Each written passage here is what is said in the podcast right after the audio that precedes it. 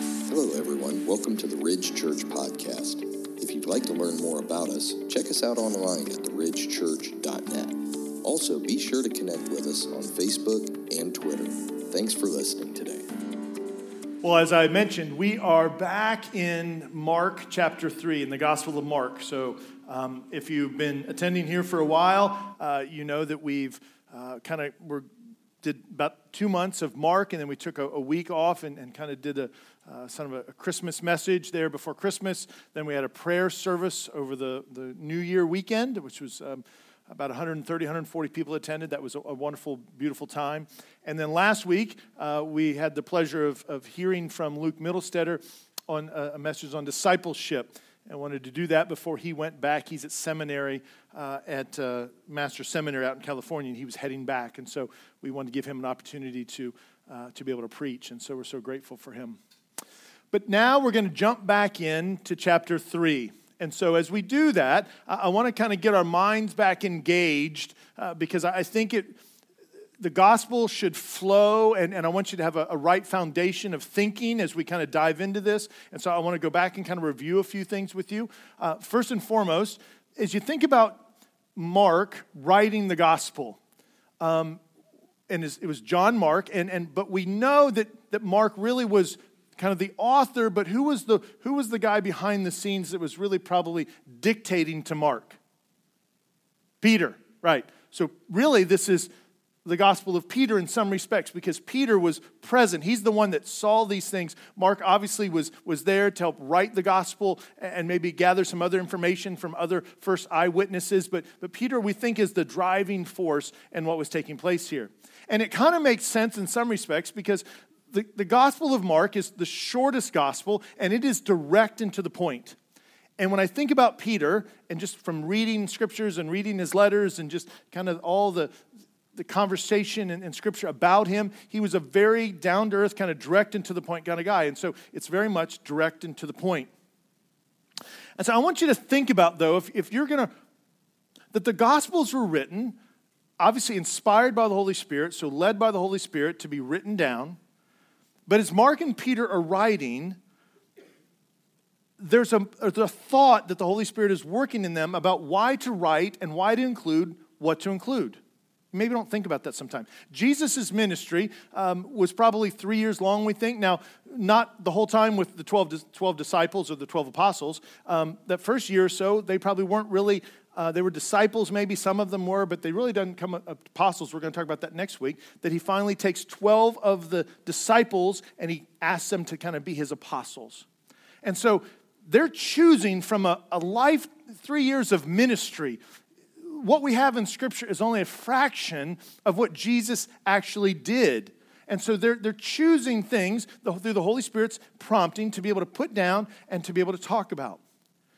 And one of the things I think is really important to understand about Mark, remember, Mark is the most translated gospel in more languages, it's, the most, you know, published around the world because it was, it was direct and to the point. And so if you think about Peter and Mark here for a second, they're writing to communicate something. When the gospel is written, it's to communicate something. And so the first thing that they're doing to communicate, if you look back at one and two, is kind of kind of get our brains back engaged here. It kind of talks briefly about Jesus' entry into ministry. He gets baptized by John the Baptist. And then he starts to pick up guys they're his disciples. And we see that James and John and Peter and, and all these guys are starting to now follow him. They're not disciples, they're not apostles yet. They're just followers of Jesus. They go back to fishing, and then we see one day he goes to, to, to the Sea of Galilee there, and he sees them and he tells them to come and follow him, and they leave because they know him. They've been probably following his teaching, and now they begin to follow him. And he begins to continue to teach. And then he ends up, and he's in Capernaum, which is in northern uh, Israel, um, around the Sea of Galilee. Capernaum was a city there where we believe Peter lived and Peter's uh, mother in law, and, and he was kind of Jesus' base of ministry. And he shows up one day on a Sabbath, on a Saturday, in the synagogue. And while he's there, he begins to teach. In the synagogues, you were able to. Um, to come in if you were a, a, teacher or anybody that wanted to teach and you could come in and you could kind of have the podium and so jesus takes that opportunity and begins to teach and one of the things they quickly see is they're overwhelmed with how he's handling the text, how he speaks with authority. He, he just, and, and what we said probably a month ago is, is that the reason he is is because he is the Word of God. He is the living Word of God. And so you could imagine what his, how he would handle the text, how he would handle the Torah and all the readings of the prophets, because he is reading about himself. He is talking about himself. He's the plan is unfolding about who he is. And so clearly they, they noticed it. They see this. But not only does he speak with authority, he begins to heal people. He begins to cast out demons. Now, what do we start to see here? He's showing his authority over all things. Now, notice we're in the first two chapters of the gospel. So, if you're taking the, the gospel of Mark and you're taking it to a, a people group that doesn't know and you want to talk about who Jesus is, what's the first thing you need to get out there? This is who he is. He has power over all things. He can heal anyone. He can cast out demons. He has, he has power over the demon world. He has power over the physical world. He has authority. Because now everything else that's going to happen in the gospel is going to be foundationally based on that. Because if he doesn't have authority, then nothing else really matters. But if he has all authority, and so that's what we begin to see. And not only does he heal just people that are sick and, and diseased, but he heals a leper, which was like unclean. You weren't even supposed to be within six feet of them.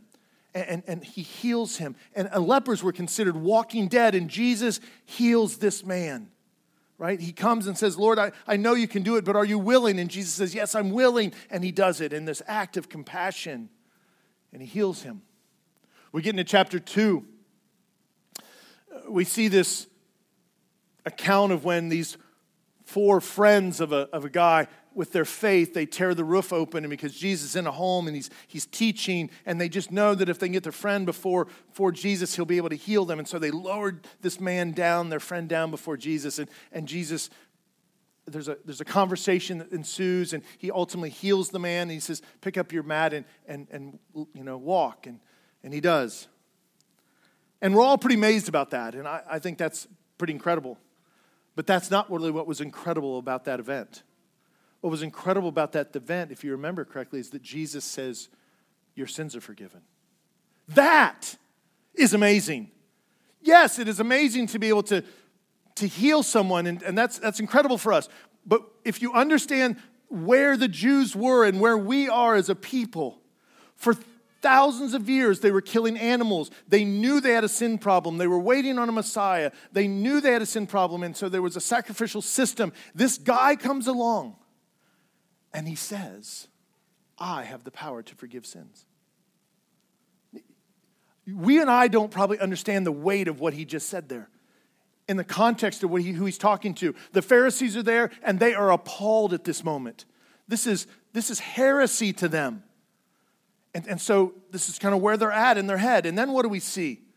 We see that he eats with sinners.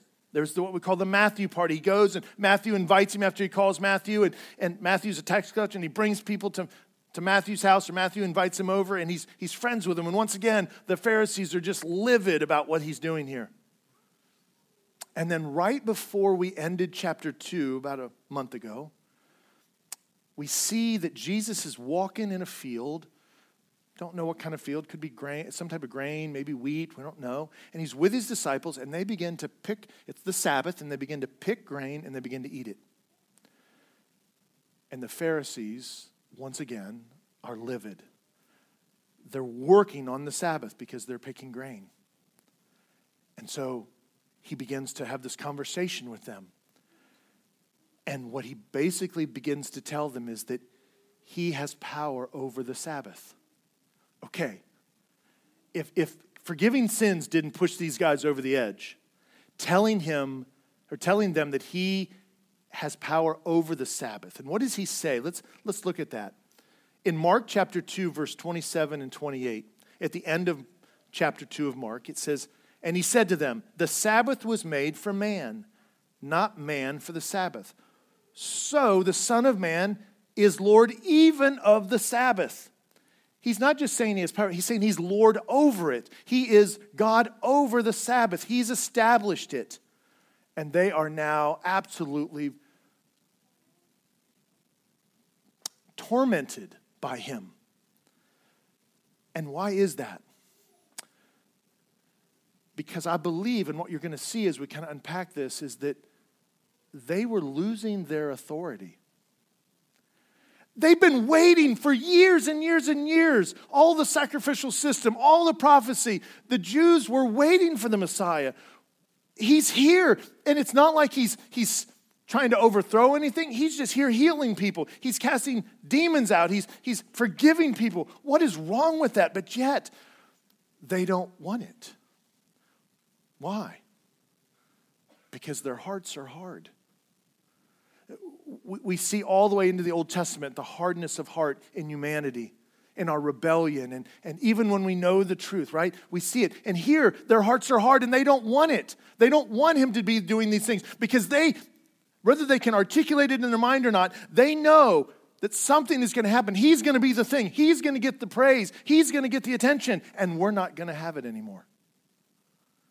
And so they begin to find a way to, to take him down. I mean, we're only in the third chapter, and you can see this, this thing that's already happened in their hearts that they want to do this. And he's not even done anything wrong, he's only been doing good things. And so, that brings me to your big idea for this morning. Jesus exposes a heart issue. Jesus exposes a heart issue. So, in the first couple chapters, Jesus is establishing his authority or you say Mark and, and Peter establishing Jesus' authority. He can heal, he can cast out demons, he can forgive sins, he's Lord over the Sabbath, he has all of this. And now, what Jesus is doing, he's coming on the scene and he's intentionally doing things on the Sabbath to bring this issue to the surface. Why? Because now he's going to hold a, basically a mirror up to them and he says, I want to show you who you are. I want to show you who you are. You don't, you don't care about this man. You don't love him. You don't even love me. You just love yourself. And you think, boy, you know, we want to say, get him, Jesus. That's right. Absolutely. Why do you think this is in here? Because if it was just about them, we wouldn't need to know that. It's in here because that's our problem too. We have hearts that want what they want. It's our saying around here, right? Why do we do what we do? Because we want what we want. That's a hard issue, right? We don't want Him sometimes, we want what we want. And you're seeing this is what Jesus is trying to tell them is that this is the thing I see in you right? This, and so as we go through this text, that's what I want you to understand. He's, he's intentionally taking them someplace and doing this miracle on the Sabbath to reveal the heart issue. It's, there's purpose in what he's doing. It just didn't, wasn't a random thing. He just happened to be at the synagogue that day, and this guy has a, you know, Jesus could have healed that guy after the sun went down, after the Sabbath. He could have healed him the next day. He could have healed him on Friday. It wasn't like this was an emergency or anything. The guy just has a withered hand. It's not working, whatever that looks like. And he chooses to do it on the Sabbath because Jesus is doing something to make a point. And Mark and Peter are trying to drive that point home for you and me thousands of years later as we read the text. So don't miss the point. So, Mark chapter 3, verse 1 and 2. It says again, he entered the synagogue. Now, we don't know if this is the same day. Maybe, maybe he was out walking in the field with his apostles or his disciples, and they come back and they enter the synagogue. We don't, we don't know. Maybe it's, maybe it's a different Sabbath day, but it's, it's right there in Capernaum. We know that he hasn't left Galilee yet, and so whether it's the same day, we're not really sure. But he's in the synagogue. It says again, he entered the synagogue, and a man was there with a withered hand. And they watched Jesus to see whether he would heal him on the Sabbath so that they might accuse him. Now, a couple things about this. As I mentioned to you a month ago, there was strict rules over the Sabbath. And I, I kind of told you what some things they could do. You could do one stitch, but you couldn't do more than one stitch. That was considered work. You could not heal people. Now, you could give birth and you could help a woman give birth because that was a necessity. You could stop someone from dying if it was imminent, but you could not then treat them beyond that. You would basically triage them and wait until the Sabbath ended, and then you could tend to them. Only in cases of death or possible death could you begin to work to heal them.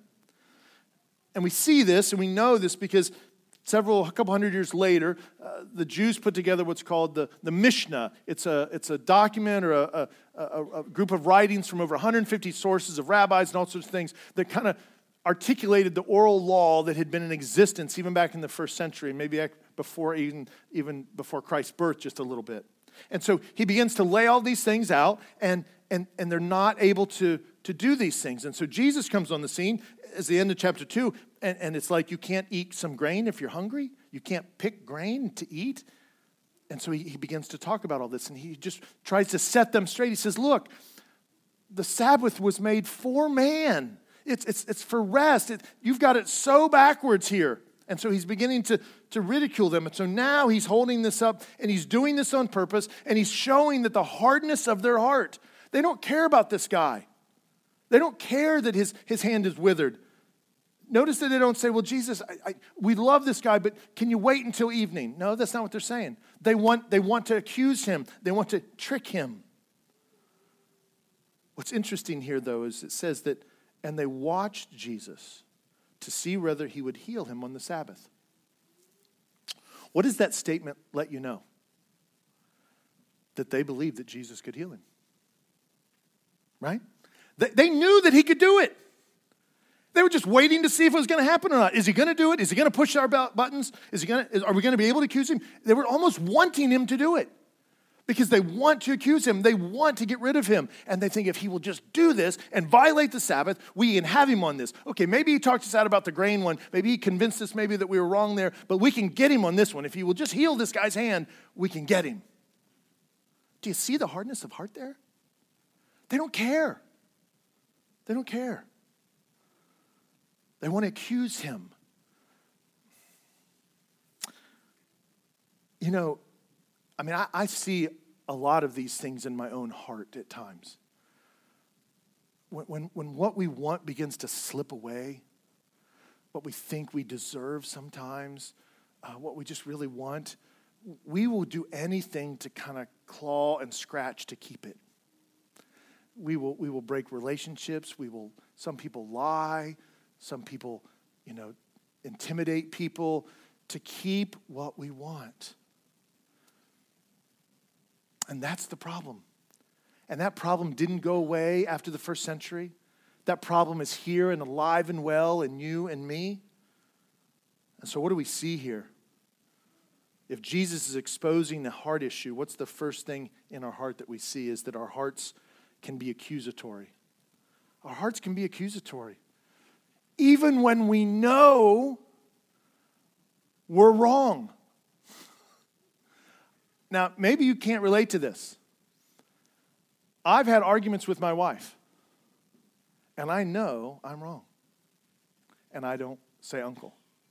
And I will debate to win, even though somewhere in my spirit I know that I'm probably not right about this if she was in here, she would say, Amen.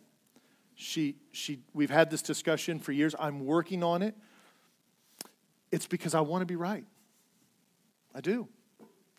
And in that moment, my flesh rises up and I just want to be right. And I get in the passion of the debate. And I'm like, okay, I'm not going to think clearly. I just want what I want here. And I want to win. And I can win in this conversation. I can think faster. I can do this. And I can win this debate. And then, like two days later, I'll come back to her and say, you know, you know, um, you were right the other day. She said, what'd you, what'd you say? I said, you, you know, right. Because I, I've come back down. I know that's my flesh. It's not right. It's not good. It's not God honoring. It's not loving to my wife. She's part of my sanctification process. But that's, that's just how we are wired.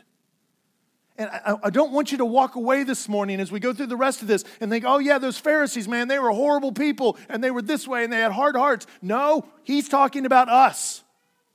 It's talking about us. And you need to begin to think about where in your life you've seen these tendencies in your flesh. Verse 3 and 4 says, And he said to the man with the withered hand, Come here. And he said to them, so he gets this guy up Now, I don't know what must have been going through that man's head. You know, hopefully it was, hey, man, Jesus is probably going to heal me. That's awesome. But I don't know. You know, if one of you had a, an ailment like that and I called you up in front of everybody and you had no idea what's going to happen, I'm sure that wouldn't be very comfortable for you. But he's calling this man up and he's, he's bringing this, this man he has compassion on, he has empathy for, and he's bringing him up to kind of say, okay, I, I want to show you the object of your hardness of heart. This man here, who, who you should be loving and caring for and want to be healed, you don't want to do that. And so I'm going to make it very clear to you who he is. I'm going to put a, a face with this. And he brings him up. And he said, He said to the man, Come here. And he said to them, Is it lawful on Sabbath to do good or to do harm? To save life or to kill? But they were silent. One of the things that I, I really appreciate about this, this text here and that I'm, I'm working on, I've been working on for quite some time, and I would encourage you to work on this. The ability to ask really good questions when you're talking to people, especially when you're in disciple conversations or, or spiritual conversations. Because if, if you're talking to someone about they're a believer and maybe they're, they're struggling with sin, um, or maybe they're not a believer, they've not been born again yet, and you're trying to share the gospel with them, you maybe have five minutes, you may have 10 minutes. You don't have time to, to do everything. You're not going to be the car salesman and close the deal. You know, you, you just got to talk to them. But the most powerful thing you can do is ask a question that will stick with them for the next five days. And they will not be able to get it out of their head.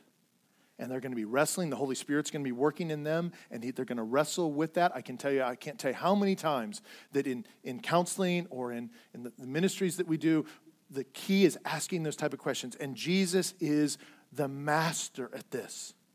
Notice how he phrases this. Is it lawful? He's, he's now he's, he's saying, okay, you're telling me that things are unlawful. You're all about the law. Is it lawful on the Sabbath, so he's identifying the Sabbath, to do good or to do harm? And then he ratchets it up and he, he says basically, to save life or to kill. Now, they're scratching their heads, probably thinking, okay, how do we answer this? If we say that it's lawful to do that, then we're saying that, that what we've been teaching is wrong. Even if they know they're wrong, they don't want to say that. So they're not going to. If they say, no, it's, um, it's not lawful, everybody standing there saying, okay, you don't care about us? You would rather us perish? You would rather us be crippled? You don't want that? Is that really what the God of Abraham wants? Is it us to be crippled for life and you, you want to heal on the Sabbath after Jesus just got done explaining them just earlier that he's the Lord of the Sabbath? The Sabbath was made for man. They're between a rock and a hard place here. They don't know what to say. And so they say nothing. And so what does that mean? Their lack of response is their answer. And that answer is we're wrong, but we're not going to tell you that. Because if we were right, we would argue about it. We would tell you that you're wrong. We would tell you that it is unlawful for you to do this. But they're in this place and they're saying they just can't do it. They have no argument here. And once again, Jesus does it on the Sabbath to bring this conversation to a head. He's trying to show them, and not just them, we're going to see that, the hardness and the condition of their heart, their error. Now, if you go, if you flip over, you get your Bibles, you want to flip over to Matthew chapter 12, verse 10 through 12. Matthew chapter 10, excuse me, Matthew chapter 12, verses 10 through 12. Here we believe is the same historical event that's taking place. But Matthew is looking at it from a kind of a different view, and you're going to hear that what, what's What's documented here, what Matthew's written down, is just a little bit different. Jesus says a few different things. And you say, well, does that mean that the Gospels don't match? No, because they're just recording things. The conversation could have been 10, 15 minutes long. We don't know. There could have been lots of things going back and forth between Jesus and the Pharisees.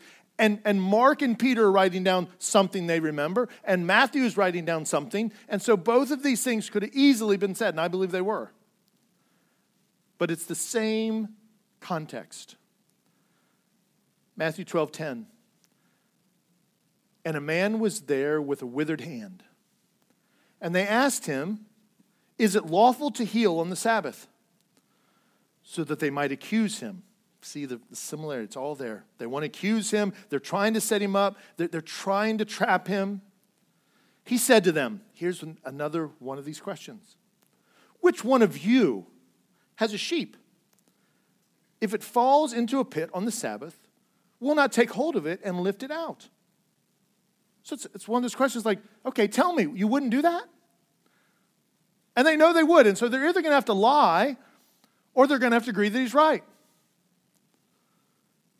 And then he says, Of how much more value is a man than a sheep? And so it is lawful to do good on the Sabbath. He has just boxed them in again. Because he says, Look, we're killing lambs. We don't kill people. We're not, we're not doing that. And we, we would all admit that the human life is, is more important. We're the image bearer, we're the, we're the special creation of God. God has given us sheep for our food and for sacrificial purposes and, and is, is a blessing to us, but, but they are not us. And so if you would do that for your sheep, surely you would do that for us. He boxes them in. Mark chapter 3, verse 5. It says, And he looked around at them with anger, grieved at their hardness of heart. And he said to the man, Stretch out your hand. He stretched it out, and his hand was restored. This is, a, this is an incredible glimpse of, of who Jesus is and, and his heart. He's angry. What do you mean he's angry? Does he, does he get violent? No, that's not, that's not kind of anger. Scripture says don't let, you know, don't, don't sin in your anger. There's only a couple places in Scripture where it talks about Jesus having this emotion. Once is when he goes into the temple and he flips the tables and the money changers and he's upset because he's, he's angry about how people are treating the temple and treating God and, and making a mockery of it. Here, even maybe more personal, he's there and he's angry. Here's a man the creation, the created image bearer, and it's, it's crippled or it's, it has a hand that's withered, and he wants to help this man. He has compassion, and these men do not have compassion for this man. They are arrogant, self centered, hard hearted, and it says he was angry. Anger is a, is a righteous anger is a good thing. Um, it's, it's, it's, it's, a, it's, a dis, it's a discomfort, it's a, it's a friction that we have with things that are not right. And, and we want to be moved by those things. We want to say, no, that's not right, and I want to do something about it. I need to step up. I need to, I need to f- help fix that. I need to right that ship.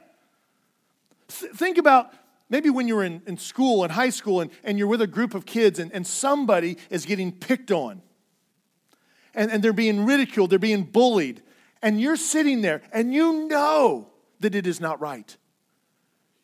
No one is stepping up. Everybody is staying quiet. And you know what? They probably all believe it's not right, except for maybe the person that's doing the picking on. And my guess is even they know it's not right. And no one says anything because you don't have enough. There needs to be some disdain for that we have to say, no, that's not right. I'm going to stand up. And that's the beautiful thing about Jesus. He's not taking a poll on what he should do. He's not thinking, he's just, the right thing is to stand up. I don't, it's going to cost him one of these days, it's going to cost him his life. But he steps up and he says, no. No, we have to do this. And so he has this, he grieves their hardness of heart. He's looking at them and he's saying, This is my people. And look at what they've become. Look at their hardness of heart. He's grieving over them. He doesn't want them to be like this. I mean, we could go all the way back to Genesis chapter 6 and see that the Lord grieving over his creation of man there. Why do you think he flooded everything? He saw that the, the hearts, the men were exceedingly wicked. And so he starts over with one family. It's the same picture. He's grieving over them, over their hardness of heart. But then I, I love it. He says, He said to the man, like he's grieving, he's angry, and I think he looks at the man and says, I'm going to show them something, and it's going to be beautiful in my glory, and it's going to be good for you, even though I'm angry at these men. Stretch out your hand. And he stretches it out, and it was restored. It's like Jesus is saying, You don't see it. Don't you see it? That's right in front of you. And I want to say, we, we want to say once again, like, do you see that in our world? Do you see the hardness of heart in people? Do you see it? Yeah, we, we always want to see it in other people, but do you see it in yourself?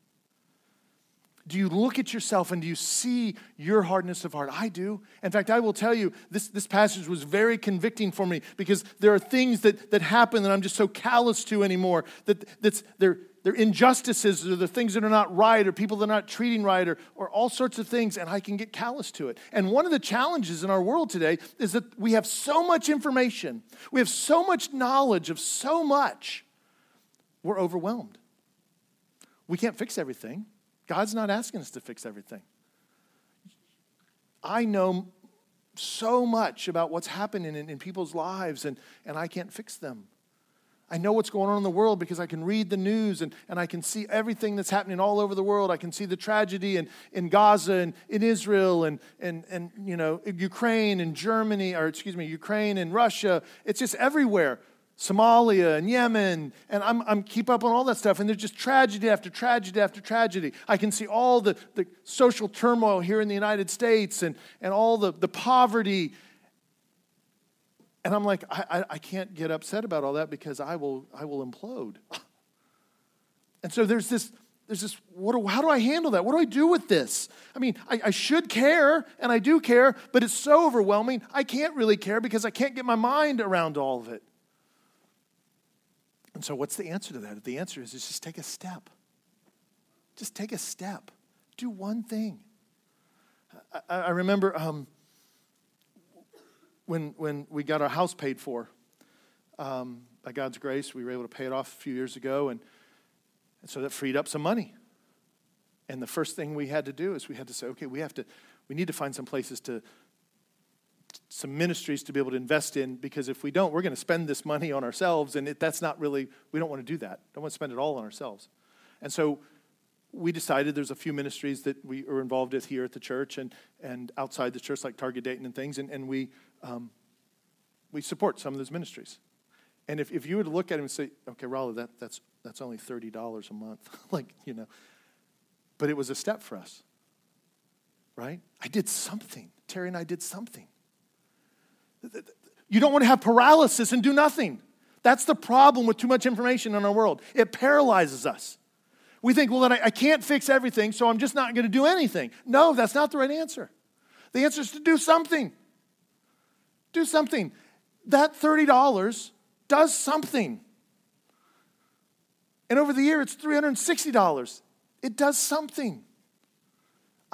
If everybody if everybody in the church adopted, when I say the church, I mean the global, the, the church in the United States. If everybody in the church in the United States that could, and I say could, like, you know, was, was able, adopted a child, we would end homeless, you know, we would end children without families. It'd be over. But because we're so paralyzed and we're so hard hearted at times, we don't want to do those things. It's all about us, and so we don't do those things. And I'm not saying, look, I, we have an adopted child. I, am not saying we should all going to rush out and do that. But there are some churches that put an emphasis on that and encourage their congregation to go do that. If we want to be changed, if we want to be the gospel in action, we need to do those things. And I'm not saying we all need to do that, but it's something. Do something. Start somewhere.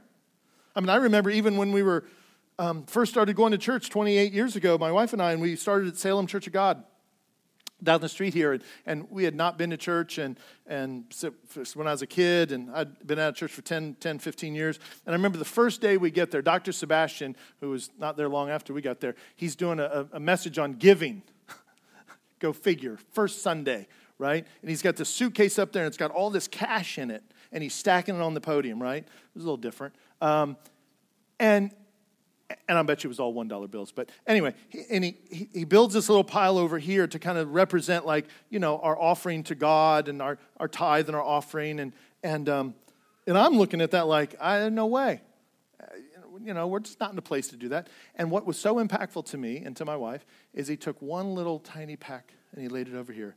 And he says, But some of you aren't doing anything. And if you do that and you do it faithfully, that's where you start. Now, I couldn't say no to that. it was one of those things that those questions like, can you do that? And in my head, I'm like, yeah, I can do that, but I don't want to do that. And so we get home, and a few days later, my wife says, We're going to do that. I'm like, okay. and a few months later, my wife says, on a Saturday like, she'll say, Oh, tomorrow, I just want to let you know we're increasing our giving because we can. Okay. Now, my heart was not always in that. I'll be honest with you. And I was so grateful for my wife. We would not be where we are today in our stewardship and our obedience if it wouldn't have been at that time for my, in my life without my wife.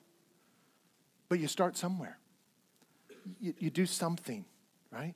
You do something. Because otherwise, your heart will turn cold and it'll be selfish. Now, this idea, I just want to remind you here a little bit this this idea of the heart, and he says, your hardness of heart. Because I want to, I want to frame this up for you. Sometimes in Scripture, the word heart, uh, the Greeks kind of looked at that as like the, the gut of somebody, like how you feel, your emotions, what, what kind of makes you feel the way you do. And that can be your heart. That's what they kind of think about. But there's a lot of times in Scripture that heart is synonymous with, with mind. In other words, your heart, the way you think. Your, the heart of something is the way you think. It's not your gut. And here in the text, I believe that he's talking about their mind, right? They have a hardness of heart. They don't want to change the way they think. It's not just a feeling. They don't want to change the way they think. They don't want to let Jesus have this authority in their life. And so, what do we see here in the text is that not only do our hearts are accusatory, but our hearts can be stubborn, right? Our hearts can just be stubborn. We, we just, we're so desperately about what we want that we won't give in, right? We just won't give in. There's a quote here I want to read to you from James R. Edwards. He's the commentator for the Gospel according to Mark. He puts it this way He says, The greatest enemy of divine love and justice is not opposition, not even malice, but hardness of heart and indifference to divine grace, to which not even the disciples of Jesus are immune. Okay, I want you to think about this and I want you to let's talk this out. The greatest enemy of divine love, God's love, and justice is not opposition so he's saying, okay, there's a challenge to God in his love and his divine goodness. There's a challenge in the world of it. And, and what is it? There's an opposition. And who, who is the opposition? Well, you could say people that are, um, you know, obviously very opposed and, and, and almost contentious against it. And quickly our minds would go, well, the spiritual world, there's, there's a spiritual war, and that's absolutely true. And, and he's saying, so there's spiritual war, there's demons, and, and what, the, what, what he's saying here is the commentator is saying, look, yes, that's true, but there's something greater than that in opposition, than opposition and malice, and it is the hardness of the human heart. That's more of an issue than anything else. And here's how I look at that I don't need a spiritual being, a demon or, or something, to convince me or to move me to sin. My flesh already is once that. So much of the time we over spiritualize things. We think, oh, well, there must be just demon, demon this and demon that. And look, I'm not saying that that's true in the world. That is true in the world. But by and large, I believe that Scripture supports this, I believe, that we're not wrestling against demons. We're wrestling against the sinfulness of our flesh. Our flesh wants what it wants. It, it, I don't need anything. I want to overeat. I want to be, you know, have these things. I want to be selfish. I want these things. I want my marriage the way I want it to be. I want my wife to do the things I want her to do. I want you as a congregation to do what I want you to do. Right? I mean, that's, that's just in me because it's in my flesh. And I sin frequently that way there's no spiritual warfare going on here. There's no demon. There's Satan is not sitting on my shoulder. I just I want that. And that's what Paul is trying, or excuse me, that's what, what I think Mark and, and Peter are trying to explain here is that this is a condition from, from the garden. This is it's with us all the time. Yes, are there people that are possessed? Yes. We're going to see that at the end of the text. Jesus deals with that. But he's addressing the Pharisees. He's not saying that they're possessed. He's just saying that they have a hard heart. So I'm going to read a couple scriptures, and there's so many, I had to just limit to a few. Paul in Ephesians chapter 4, verse 18. It says, there are dark, they are darkened in their understanding. Here he's, he's writing to the church at Ephesus. It says, They are darkened in their understanding, alienated from the life of God because of the ignorance that is in them, due to the hardness of their heart.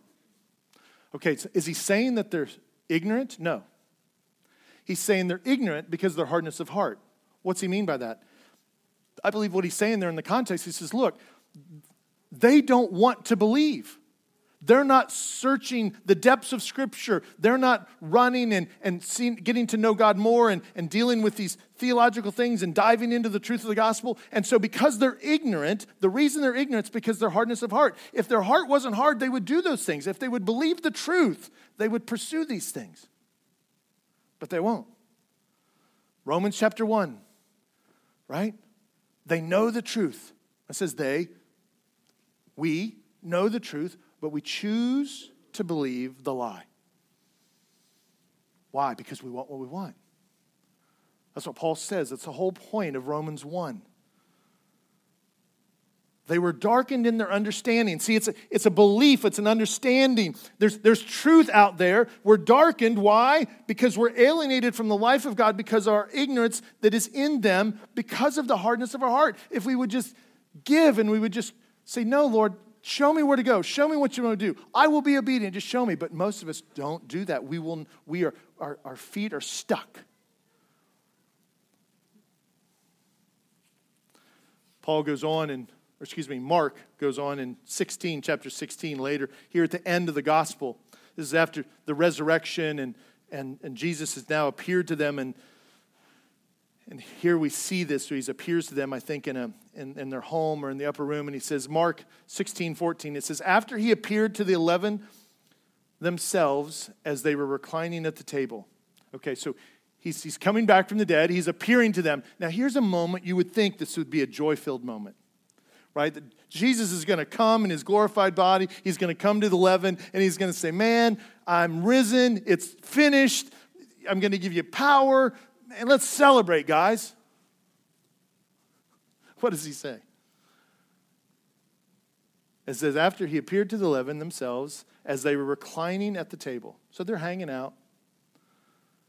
And he rebuked them for their unbelief and hardness of heart because they had not believed those who saw him after he had risen.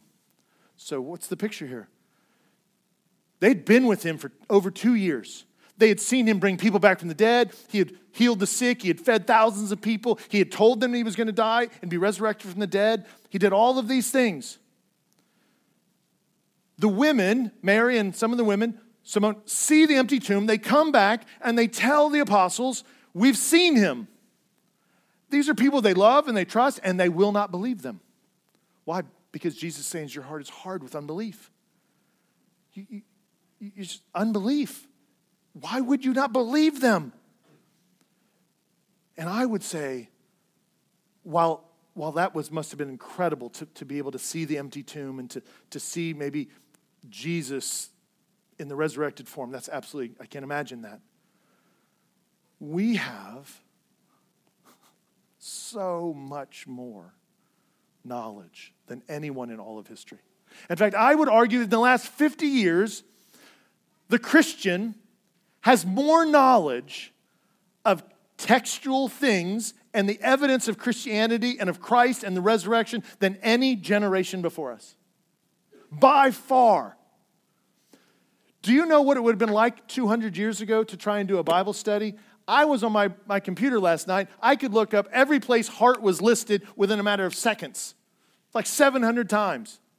I could see the Greek, I could see all of it. I could see it in different translations. I could see everything. I can cross reference everything.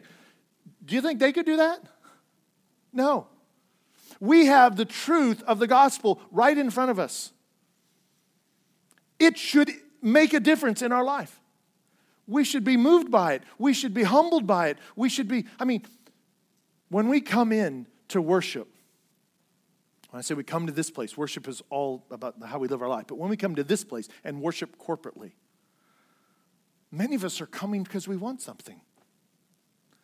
Right? We, we want a certain, I want, I want to be entertained. I, I want certain types of music. I, I, want my song that I like. I want, you know, this or that. I want this person to be preaching or that person to be preaching. I want this kind of coffee. I want that kind of thing. You're coming, we're coming as consumers. What about just getting up in the morning and praising God that you're going to get to come and be with other believers and kneel down and worship our King and our God? And come and say, I just, I just want to worship you. I don't, I don't care who's preaching. I don't care if the music's any good or not. I mean, obviously we want to make it good, but what's the point? What should be driving us is the gospel, is the beauty of our King and our Lord. And so I would think that if Jesus could appear today, he would admonish us for unbelief. Do, we, do you come in in the morning and, and just realize that, man, I'm going to come and I'm going to I'm going to worship Jesus this morning. I'm, I'm going he is, he's alive in my heart. And I'm going to unite with other believers in the body of Christ, and we're going to sing to him and we're going to praise him today. And man, I can't think of anything else I'd like to do. No, every one of us is probably saying, when's this guy going to be done? I get it.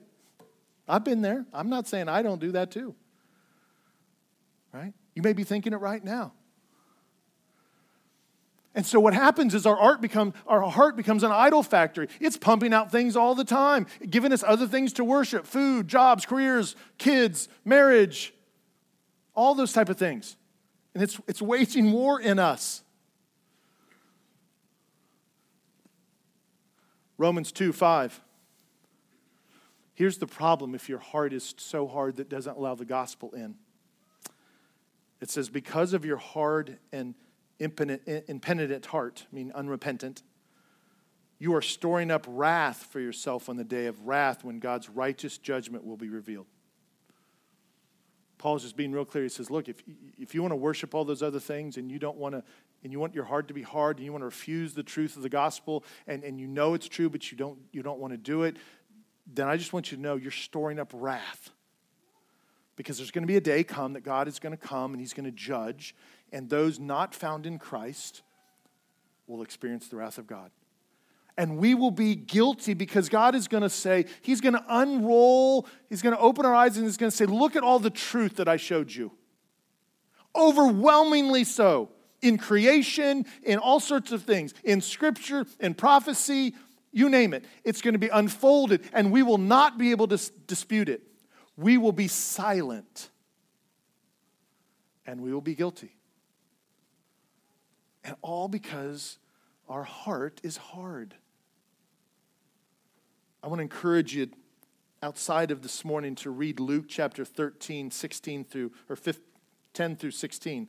Luke 13, 10 through 16. It's another place where Jesus confronts a religious leader, and it's very similar about their hardness of heart. Mark 3, 6. The Pharisees went out and immediately held counsel with the Herodians against him, now to destroy him. So they, this has happened. He's healed the withered hand. Now he's, he's saying, okay, what are we going to do now? And so he sees that the Pharisees are, are going to what would say the Herodians. Now, who are the Herodians? We're not exactly sure. I mean, we kind of know some. Herodians were followers, possibly a political party, or maybe just followers of Herod, the, the family of Herod, because there's multiple kings. Right now, Herod Antipas is kind of over. He's a, he's a Jewish kind of um, leader, king, underneath Rome that kind of oversees parts of the Jewish kingdom. He is not a, a really faithful religious man, so the Pharisees and Herodians don't get along with each other because the Herodians are very much about Greek life, having all the goodness of life and all the pleasures of life. That's what they want. They want power, they want the things. The Pharisees, even though in some respects they want that too, they're very politically legalistic. They want this, they want a very, uh, a very certain way of living, the Christian, or the, excuse me, the Jewish faith. And so they don't like each other. But do you notice that they partner up here? Why? Because they both don't want to lose the power that they have. And so they're willing to partner up with each other to take down Jesus. To take down the guy that has done nothing wrong, who loves people, is compassionate for people, wants to forgive sins, wants to heal people, wants to cast out demons, can do those things. And they want to partner up. And why? Because I think they don't want to lose their power. They don't want to lose their way of life because their hearts are hard. And so, what do we see here? Not only our hearts can be accusative and our hearts can be stubborn, but our hearts can be wicked. Our hearts can be wicked. Jeremiah 17 9. Jeremiah says, The heart is deceitful above all things and desperately sick. Who can understand it? Right? And I read that sometimes. I've had some conversation with a lot of people lately, and whoops, excuse me, a lot of people lately, and, and I'll um, we'll be talking about something. Let's say it comes up that somebody's struggling with something, and they're just they're just appalled by some sin that they're aware of. And they'll say, I just can't believe that people would do something like that. And I don't know. I don't know about you, but I'm just not appalled. I'm, I'm not, I'm not, I'm not, um, I'm not surprised by any sin. Not one. I don't care what you tell me. I don't, I, I mean, I've, I've read, I've looked at scripture, I've read, I, you know what? And I know my own heart. I know what, what the human flesh is capable of. I've been there. I've, I've known people that have went way beyond what most people would think is like, why would you do that? And everybody wants to think logically about that. It just doesn't make sense that they would do that. no, sin doesn't make sense. yeah, it doesn't because the flesh is leading. The Spirit is not leading. If, if you're a Christian, yes, it doesn't make sense. But I would just ask you to look at your own heart. Are you always obedient? Do you always honor God with your language, with, your, with how you treat people? No, probably not. And yet there could be someone that's more obedient than you that could look at you and say, I can't believe why they would do such a thing. And so we got to be real careful. Yes, we should admonish people, and yes, we should we should not be for those type of things, but but we have to understand that this, this sin is in our nature. The heart is deceitful above all things. We all are there and desperately sick. Mark chapter 3, verse 7 and 8. Jesus withdrew with his disciples to the sea. So now I believe he's going over to the Sea of Galilee. And a great crowd followed them from Galilee and Judea and Jerusalem and Idumea and from beyond the Jordan and from around Tyre and Sidon. When the great crowd heard all that was going on, uh, all that he was doing, they came to him. Now I'm going to step out and make a thought here on this.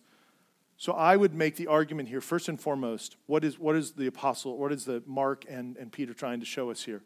Is that this thing that Jesus, who he is, is not an isolated thing. This isn't something that just little town. No, Jesus is well known around the known world at this point. People are coming from all over the place. They're trying to, they've said he's authority, he can do all these things. He said he's God, and everybody is noticing this, not just a few of us. This is not just a few of us that have come together and said, hey, this is a really incredible guy that's doing this. And yeah, he's done a few things with us, but no, everybody is being aware of this. They're, they're saying his, his influence is, is going beyond borders now, right?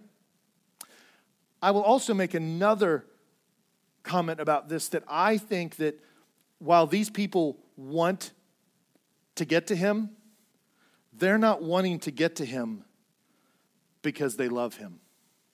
They're not wanting to get to him because they think their sins can be forgiven. Now, maybe somebody is in there. I think this people, this group is still wanting what they want. Now, what they want is good. They want to be healed. I get that.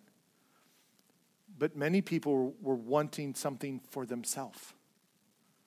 And so, even in, the, even in our Christian life, we have to be careful that it, it doesn't turn all about us.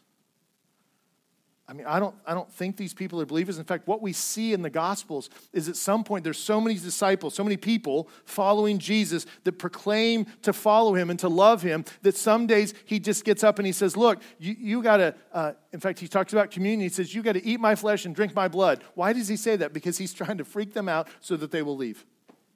And he says, Unless you hate your father and mother, yes, even your own children, pick up your cross and follow me, you cannot be my disciple. And it says a bunch of people left. Because he's saying, Look, you're not coming for me. You, you don't love me. And I think in this group of people, there's a heart issue even with these people. Not in the same way it is with the Pharisees, but I don't think their heart has been regenerated yet. Verse 9 and 10. And he told his disciples to have a boat ready for him because of the crowd, lest they would crush him. And they had healed, and he had healed many. So all who had diseases pressed around him, to touch him. It was all about getting what they wanted. And I'm not saying what they, don't, what they want is not good. I'm just saying that we have to be even careful when we want good things because we have to make it sure it's in the context that we love Christ above all things. Verse 11 and 12. And whenever the unclean spirits saw him, they fell down before him and cried out, You are the Son of God. And he strictly ordered them not to make him known. Now, there's a couple different thoughts on that.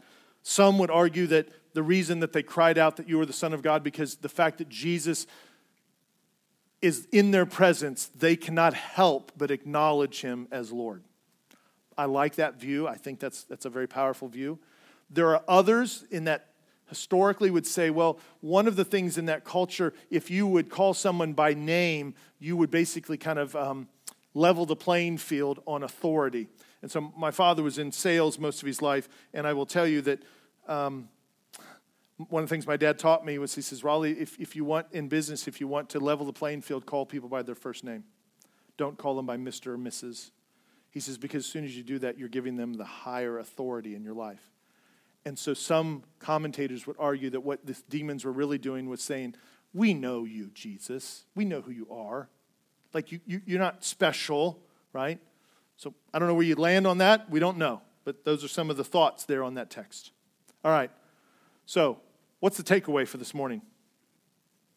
If our heart is wicked, if our heart is accusatory, if it's stubborn, and, and the scriptures hold a mirror up to us and show us who we are, not just the disciples or, and not just the Pharisees, but all of us. So, what's the takeaway? We need God to transform our hearts, right?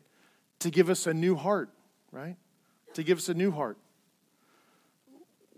We, we just can't get there on our own. So here we're going to take you back to Ezekiel chapter 36. Here he's talking to Israel, 36, 25 to 27. He says, I will sprinkle clean water on you, and you shall be clean from all your uncleanliness. And from all your idols I will cleanse you. And I will give you a new heart, and a new spirit I will put within you. And I will remove the heart of stone from your flesh, and give you a heart of flesh. And I will put my spirit within you, and cause you to walk in my statutes, and be careful to obey my rules. That's what we need. We need God to give me a new heart.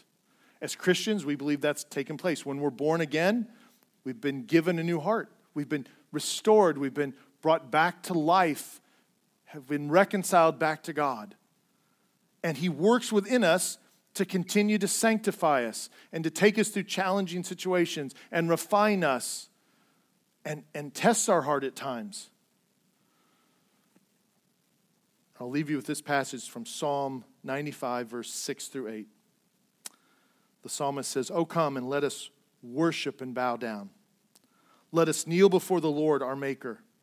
For he is our God, and we are his people of his pasture, the sheep of his hand. Today, if you hear his voice, do not harden your heart. I don't know where all of you are in your walk with the Lord, whether you're a born again believer and you have a relationship with Christ, or you have yet to um, be transformed by God. If, if you've not, if you're not in a relationship with Christ, if you've not been born again, I would ask that you soften your heart, that you ask God to save you. You've heard truth. You've heard the gospel. You know it. Now is a time not to harden your heart because if you do, truth will pass you by and you're just, your heart is getting callous. You have to stop and say, No, I, I, I need to say this. I need to acknowledge the truth. And I know that's hard. It's, it's hard to say, Yeah, there's, there's, there's a God and I'm a sinner and I'm guilty, especially when we've been building this wall around a heart for all this time. I, will give you a small example as I close. When I was um, several years ago, I, you know, I, I, I, had this thing in me, and, and I got home one night from, from work, and I had to go back. I, was, I wasn't a pastor yet. I, I, went, I was having to go back to a church meeting. And I got home, and, and my wife and I were all good mood. I mean, you know, some days you're not on the same page, and we were on the same page. It was all great, and we were laughing. And, and, and she looks out the window, and there's a tarp hanging out on, on a piece of uh, playground equipment that I hadn't put away for, well, a while, um, a couple weeks maybe. And uh, she said something about, Would you put that away? And instantly my heart went hard. And I got snappy, bitter. And I made some comment. And then I had to go. I was angry, and she was angry, and I got in the car and I left. I'm on Pleasant Plain Road right over here. It's only, I live only like three, four miles from here. And I had a flip phone. That'll give you a date where, where I'm at. So I had a flip phone. And the Holy Spirit begins to convict me and says, Your heart is hard. You're wrong. You need to call her. Mm-mm. Man, it was like big time wrestling in the car. I did not want to do that. And finally, I remember flipping the phone open and thinking, Am I going to do this?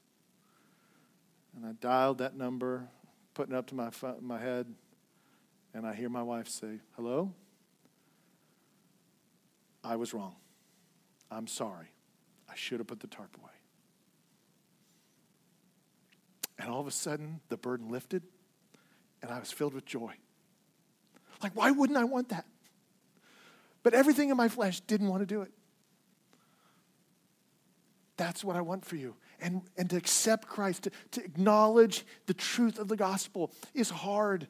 I know you wrestle with it. And, and maybe you're a believer, but you're wrestling with other things, hardness of your heart. And there's a comes a moment when the truth is there and you know what to do. And you just got to say, I trust that there's going to be something precious and glorious on the other side of this, even though it's painful right now. And if you will just let go and you will just acknowledge the truth and trust Him, I will tell you, you will not be disappointed. Do not harden your heart if you hear His voice today. Let's pray. Dear Heavenly Father, I want to thank you for our time together. First and foremost, Father, I thank you that you are so patient with us, that you continually to put truth in front of us, that you reveal truth to us. Father, I pray for those here today that have not been transformed by the power of the Spirit, have not been born again, as Scripture says. Father, I pray that you will lift the burden of their eyes. You'll remove the callousness of their heart. You'll let them not just see the truth, but respond to it. And then you'll renew their heart. You'll give them a heart of flesh, and you'll take away the heart of stone. Father, today may be the first day of the rest of their life gloriously in you, in Christ. And Father, for those of us that are believers, Father, we still struggle. We still have sin in our flesh. And so, Father, we thank you for the Holy Spirit that gives us power over it. But Lord, help us to give in to the Spirit and not to the flesh.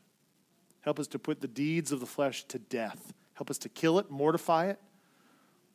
Help it to be a priority in our life. While at the same time, Father, we know that for those that are in Christ, we are not under condemnation. So let us rejoice that we are not condemned. We will not suffer the wrath. But Lord, help that truth and that beautiful truth not keep us from going to war against the flesh and to try and kill it. Because in doing so, we are bringing you glory and honor. And we're showing you that we want to be more like you and that we love you and you are the priority in our life. Father, help us not to harden our hearts when we hear your voice. In Christ's name we pray. Amen. Thanks again for joining us today. If you have questions about this message or about the Ridge Church, you can contact us at info at theridgechurch.net. Have a blessed day.